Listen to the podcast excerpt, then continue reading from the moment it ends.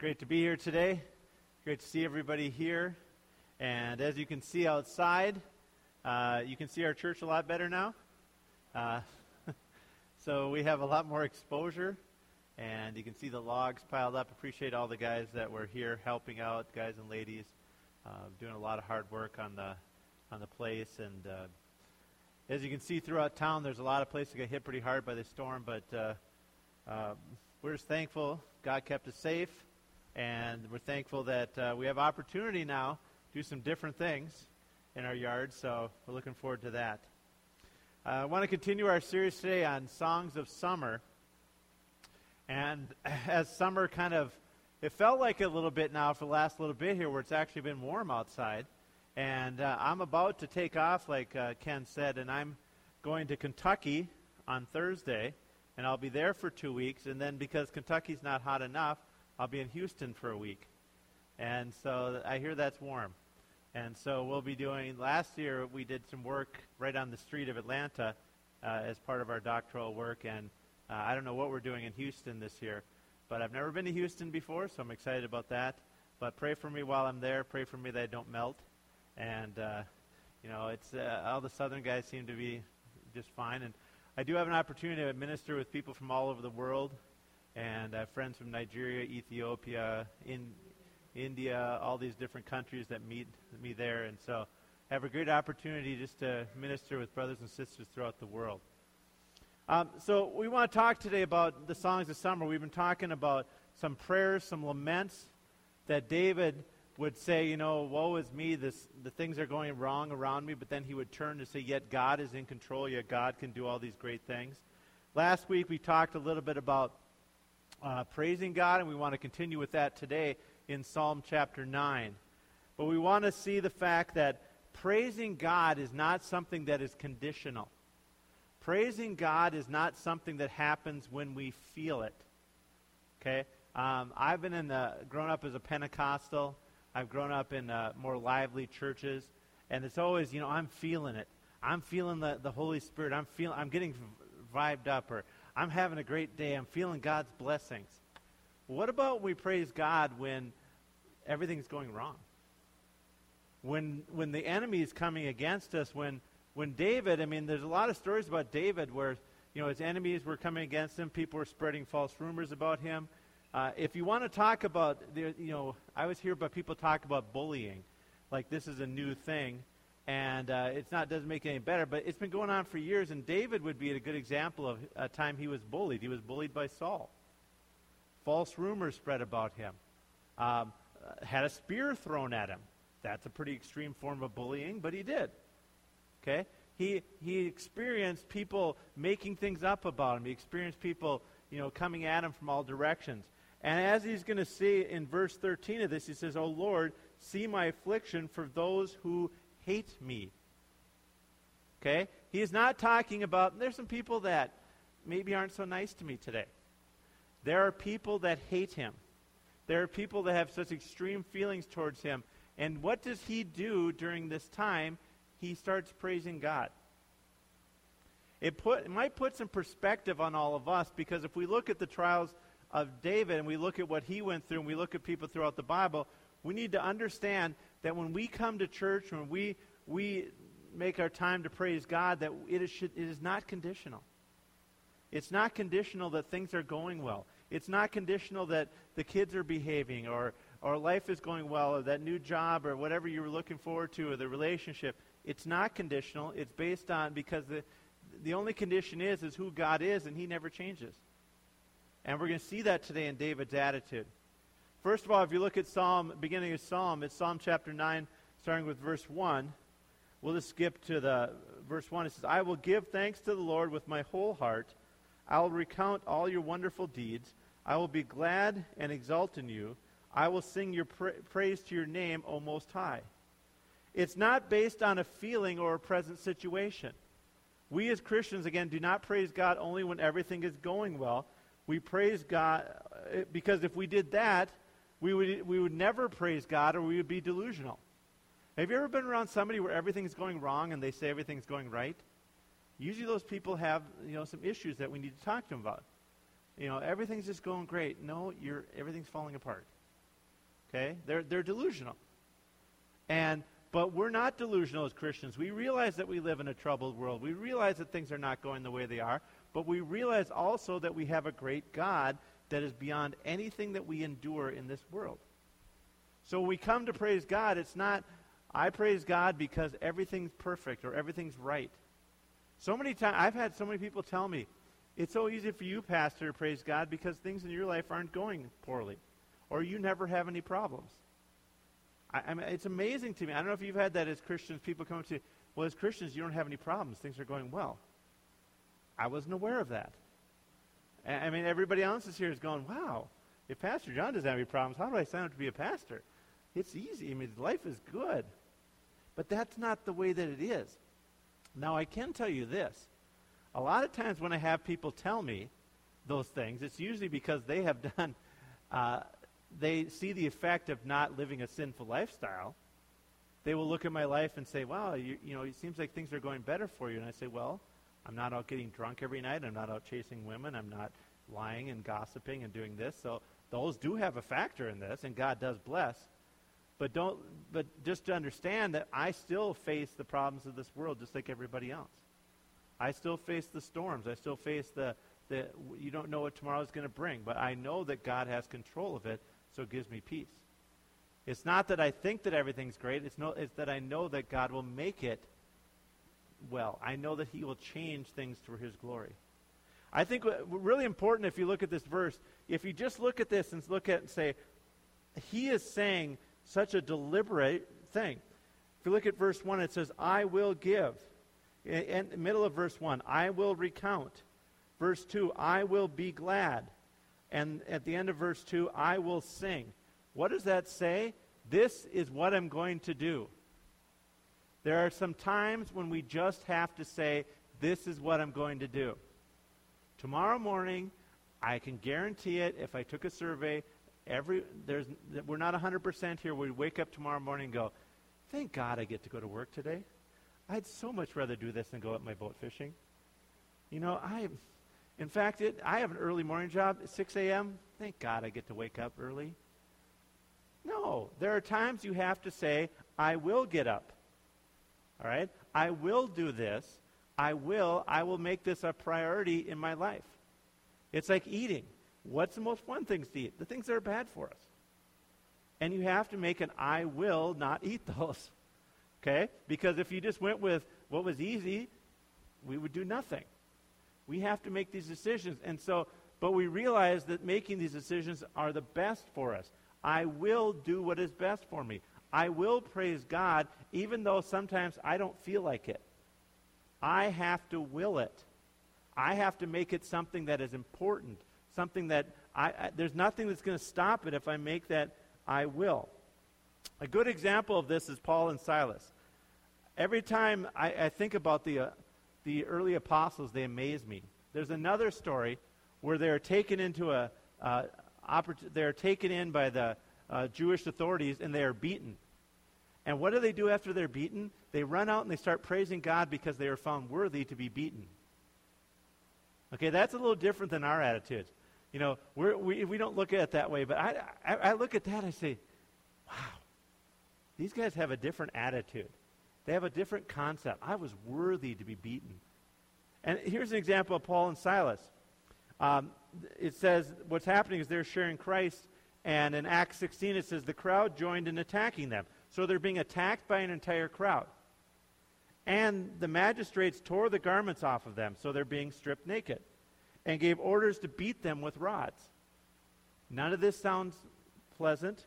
And when they inflicted many blows upon them, they threw them into prison, ordering the jailer to keep them safely. After I have this happen, what do you think the natural attitude is for a person? Oh, woe is me. Life stinks. God doesn't love them anymore. So what do Paul and Silas do? They say, I will. And they, it says in verse 24, having received this order, he put them in the inner prison and fastened them with safety and stocks. So not only on top of that, he's got them fastened in the stocks. Okay, so they can't even move. And so what do they do? Verse 25, about midnight, Paul and Silas were praying and singing hymns to God, and the prisoners were listening to them. So let me just tell you about this right now. They've just been beaten, stripped, put in stocks. They are praying and singing so loud that other people can hear them. So they're not just going, I guess I love God. It's okay. They are praying out to God, not because of their circumstances, because they trust in a mighty God that can take care of them. Again, they're looking at the situation and say, I will praise God in every situation. I will praise him, I will praise him, I will praise him. I will give thanks to him. I will give thanks that he carries me through. I will give thanks because he has something good in store for me, no matter what the circumstances happen. I've talked about this before. If my life is taken, if I have to give up my life, I have heaven on the other side.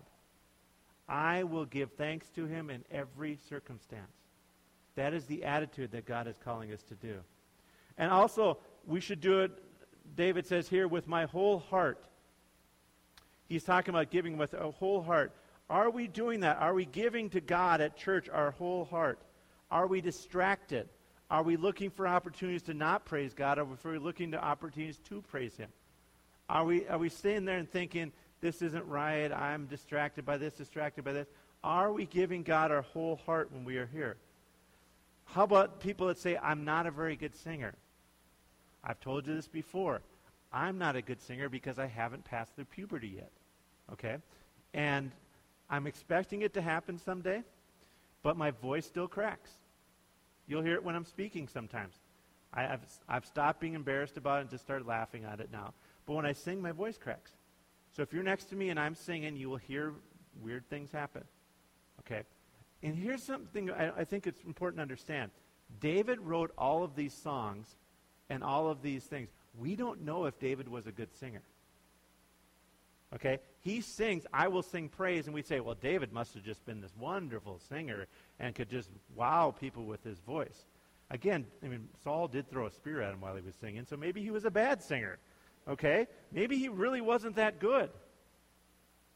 And you think to yourself, I can only sing praises to God if I'm a good singer. Oh, I'd love to be like this person. I'd love to sing like Jordan and Josh do, and they can sing so well, and but I can't sing.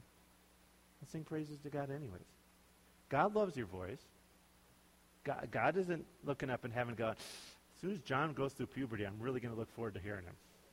Okay? We're holding that off on him. We're thinking about when he's 55, we're going to let him have that, you know, no more voice cracking.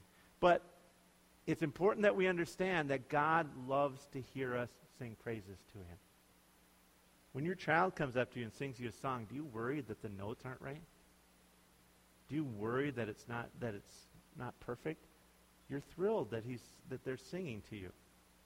And that's who God is. We need to look and wh- while we sing we give thanks. It also talks about recount all of your wonderful deeds. Remember last week we talked about, "O Lord, our Lord, how majestic is your name in all the earth. You have set the glory above the heavens." God's person and his creation, we should be just praising to God and say, we live in an area here in northern Minnesota where we see God's creation more than others. We see the stars, we see all that God has created, and we can say, what a wonderful thing we have. But also, not only did he create a wonderful world, he is a wonderful God that has done mighty things in the past, and we recount his deeds. Recount the fact you may have the worst job in the world, and I've had some really bad jobs, trust me but you have a job. Okay? Recount the fact that you are able to get up in the morning, uh, that you have a place to stay, that your salvation for your guidance, the promise of God being faithful for heaven, God's Holy Spirit being with you. And sometimes, you know what you need to do when you're going through a tough time? Find somebody who's going through a good time and rejoice with them. The Bible says, rejoice with those who rejoice. Find somebody who's having a good time and rejoice with them it can really lift you up. Because we're all going to be going through different times, and I think that's why God wanted us to do this. There's no jealousy. We're rejoicing because God is doing a great thing. God can heal one person, one person can be sick. We rejoice for the person that's healed. You say, well, why didn't he heal both of them? That's God, but we can rejoice. We can find something to rejoice about. How about the lives that have changed? How about the fact that you are saved and going to heaven? How about that somebody becomes a Christian? We can rejoice over that. We can rejoice over the fact that in Myanmar right now, they're going to receive the offering that we gave them. And, and girls are going to be going to Bible college this fall. and they're going to be changing a country that just a few years ago, I mean, it was just, they were killing people. There was a horrible civil war, and they were keeping all the missionaries out. We can rejoice in that. And so we need to rejoice in everything. We need to rejoice. I will be glad and exult in you, David says. I will sing your praise to your name. Uh, it's so interesting that, that David sings his praise in the present. And God, who revealed his name, is he who is past and promised for today and the future. In other words, he is singing as if God has already accomplished everything because God already has. We can sing with great understanding that God has everything under control. No matter what happens tomorrow when you wake up, God has it under control. It, it's just a 100% guarantee. I can't give you any 100% guarantees, but that is one. There's a great story. It's from uh, St. Francis of Assisi. He said, The worst moment for an atheist is when he is thankful and has nobody to thank. The converse of, of this proposition is also true. The great saint may be said to mix all his thoughts with thanks. All goods, all goods look better when they look like gifts. It is the highest and holiest of the paradoxes that the man who really knows he cannot pay his debt will be forever paying it. He will always be he will always be throwing things away into a bottomless pit of unfathomable thanks. In other words, when we really understand who God is, we can never stop thanking him. We can never stop thanking him for all the wonderful things he has done for us. Next, we need to understand that we need to praise God for his power. Praise God that he has everything under control. We look at our world I have, uh, maybe you have it too. Maybe you have something on your phone that has a news reader that pops up whenever there's a new story. You know, it could be CNN, Fox News, whatever, MSNBC. It'll pop up and say, shooting in Munich. You know, this person has just been killed. This horrible tragedy has just happened. Okay, and, and, or you look on the news and it just becomes, what next? Our airliner goes down. Hot air balloon blew up yesterday. Okay? It seems like that we live in a world where there, especially there's a lot of hate. There's a lot of people that are pointing at each other and saying, uh, you know, there's so much hate and people are taking vengeance on one another. But we need to understand that God is in control of everything. And God is going to take care of our situations. Uh, he first talks about my enemies in verse 3 and verse 4 and my just cause. But you know what's interesting about this? He lets God be the judge, not himself. Christians are not called to go out there and take on people and make judgments ourselves. We're not called to take up the sword. We're not called to do vengeance on other people.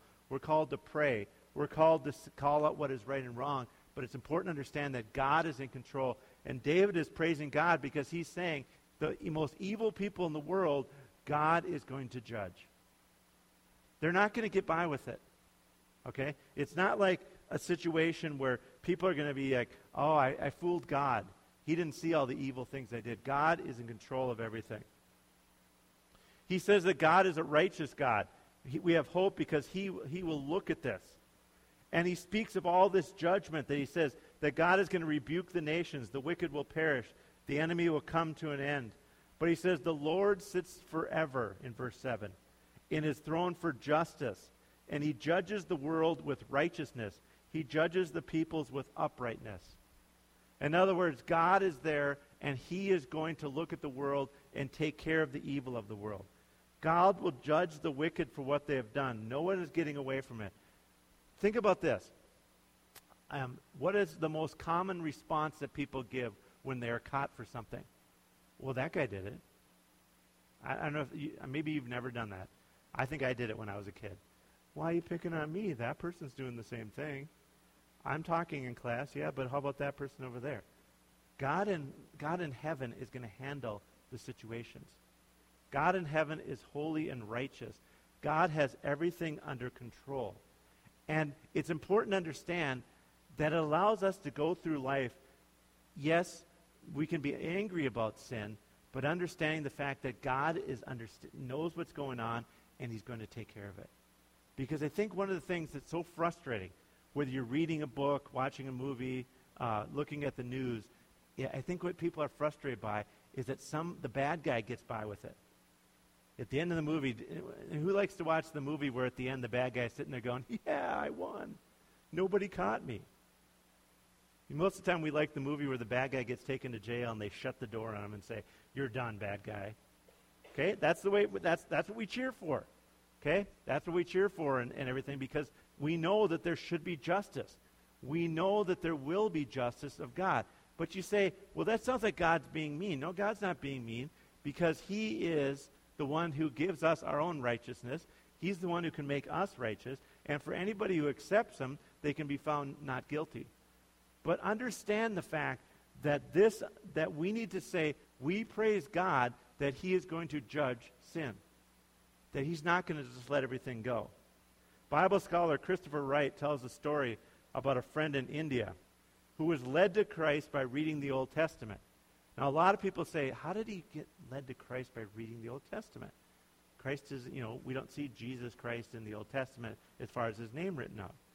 He says, at the time, this man was taught engineering at a local university, and he had grown up among the despised Dalit community in his village, which is the outcast.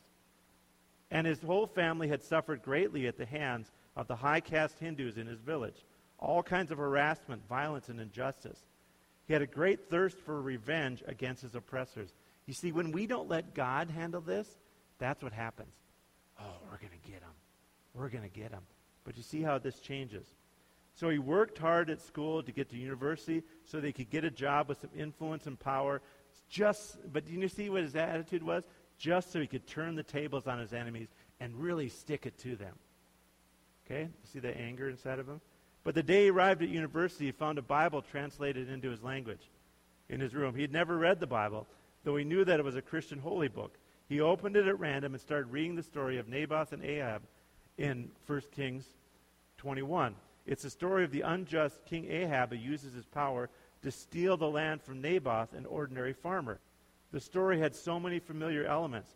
This was my story, he said. His family had also experienced theft of land, false accusations, murders, the brutality of the powerful against the ordinary people. But then he read on and was amazed to read about another man called Elijah, who, in the name of God of the Bible, denounced King Ahab and said that he would be judged and punished by God. This was astonished this guy. He said, the man said I, he had millions of gods with Hinduism to choose from, but he never heard of such a God as he was reading about in the Bible. Here was a God who took care of the side of the suffering ones and condemned the government and the powerful for their wicked deeds. He says, I never knew such a God existed, were his exact words to me, which I've never forgotten. As the man continued to read the Bible, he learned about Jesus, his life and death and resurrection. He also learned about the need to forgive.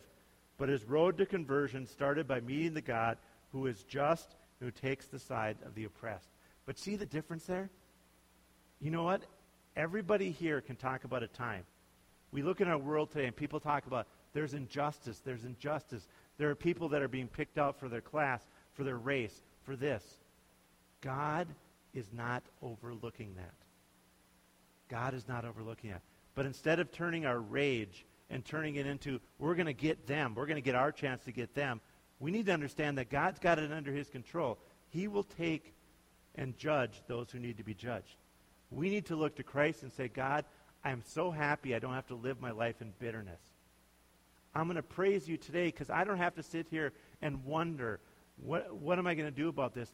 You are the just God who takes my side and I can leave it in your hands. Because you know what? That bitterness is going to kill people if they let them do it. It will eat you in the inside when you let the bitterness and anger, the revenge that you think is going to be so good. God is calling out and saying we should praise God that God has it in his control. Next, we should praise God for his protection. Verse 9 The Lord is a stronghold for the oppressed, a stronghold in time of trouble. And those who know your name put their trust in you. For you, O Lord, have not forsaken those who seek you.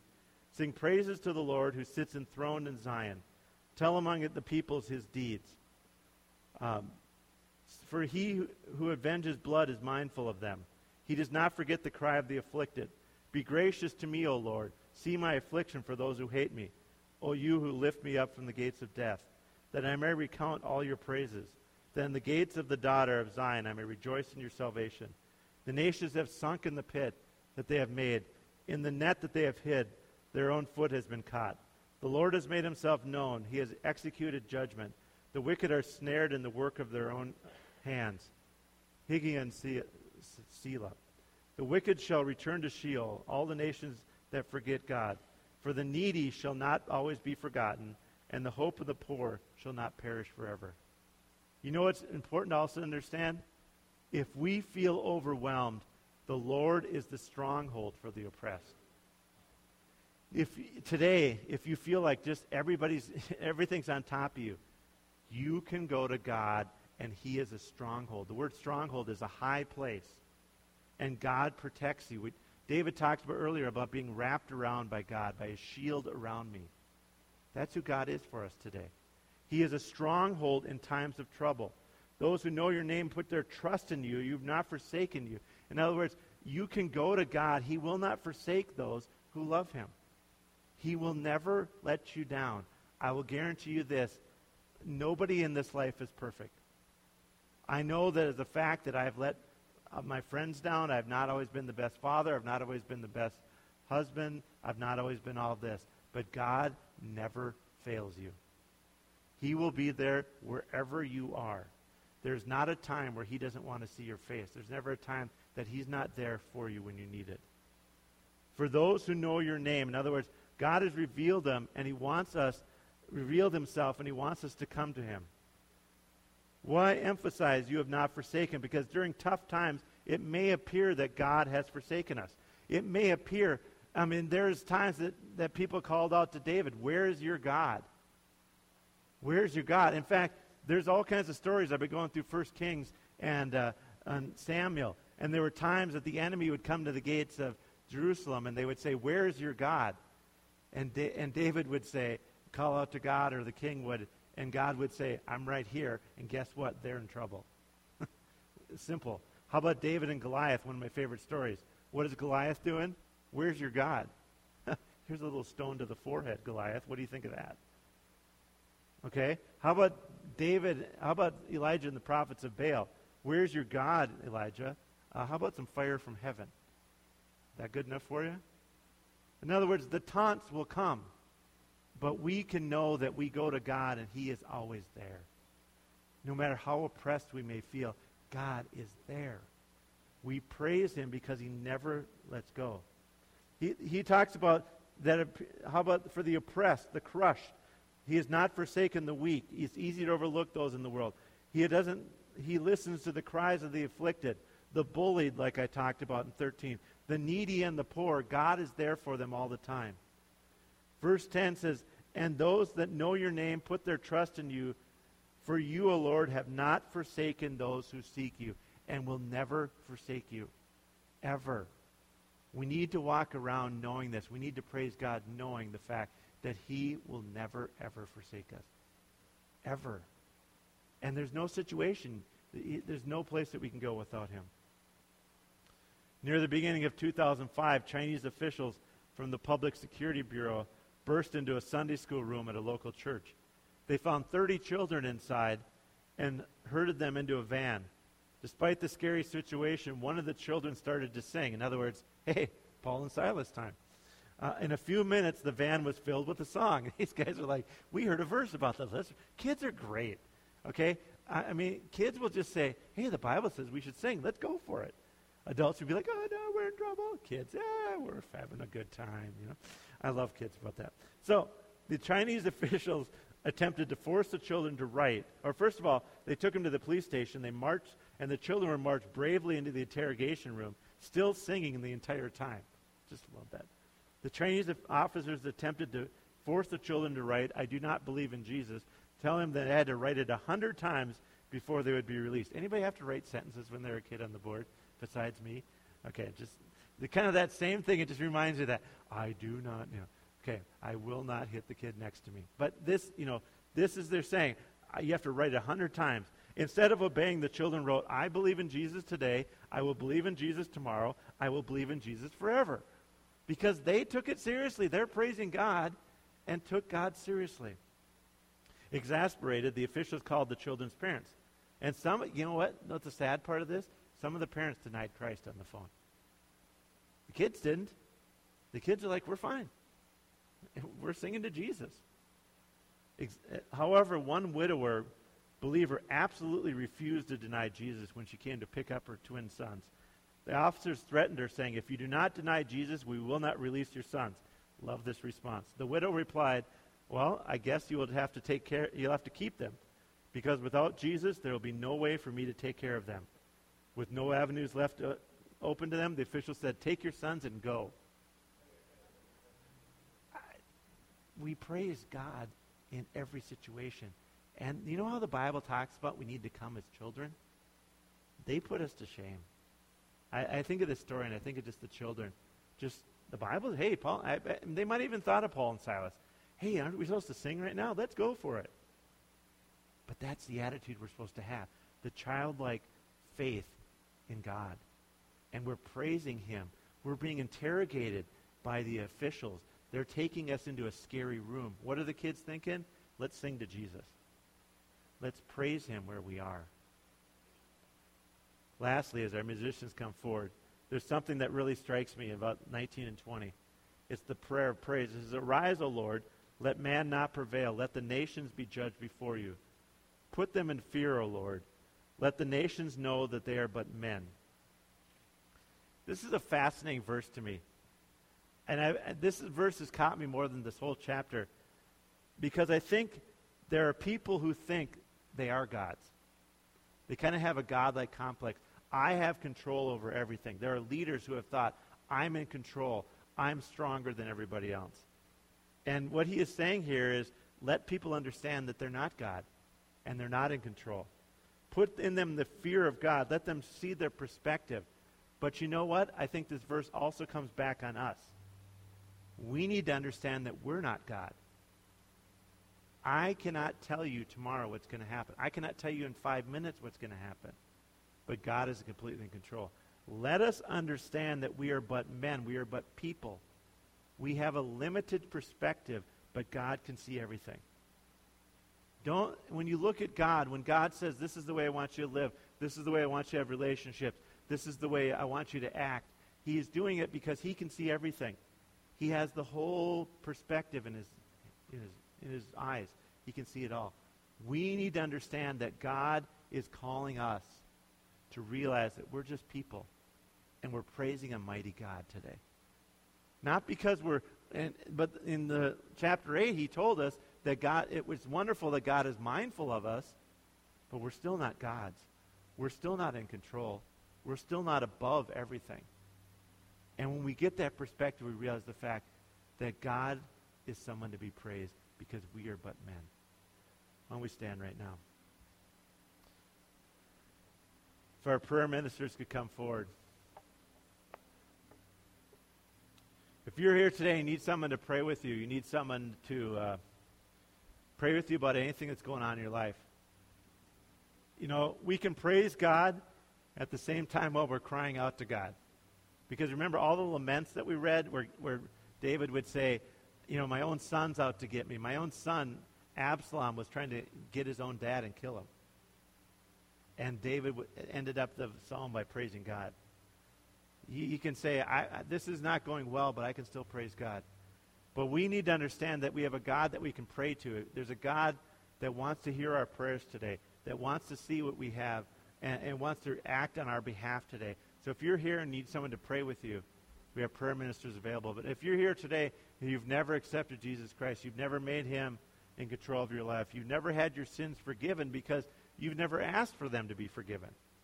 You are carrying around the guilt of all of your sin. You are not having you don't have Jesus Christ in your life. You don't have the assurance that David has here. You need to make that decision today and talk to one of our prayer ministers. But for everybody else, let's make this pact.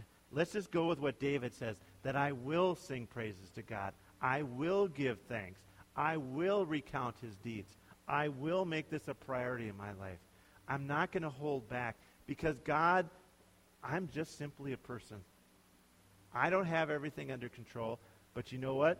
You've got my enemies. You've got my case. You've got everything under your control.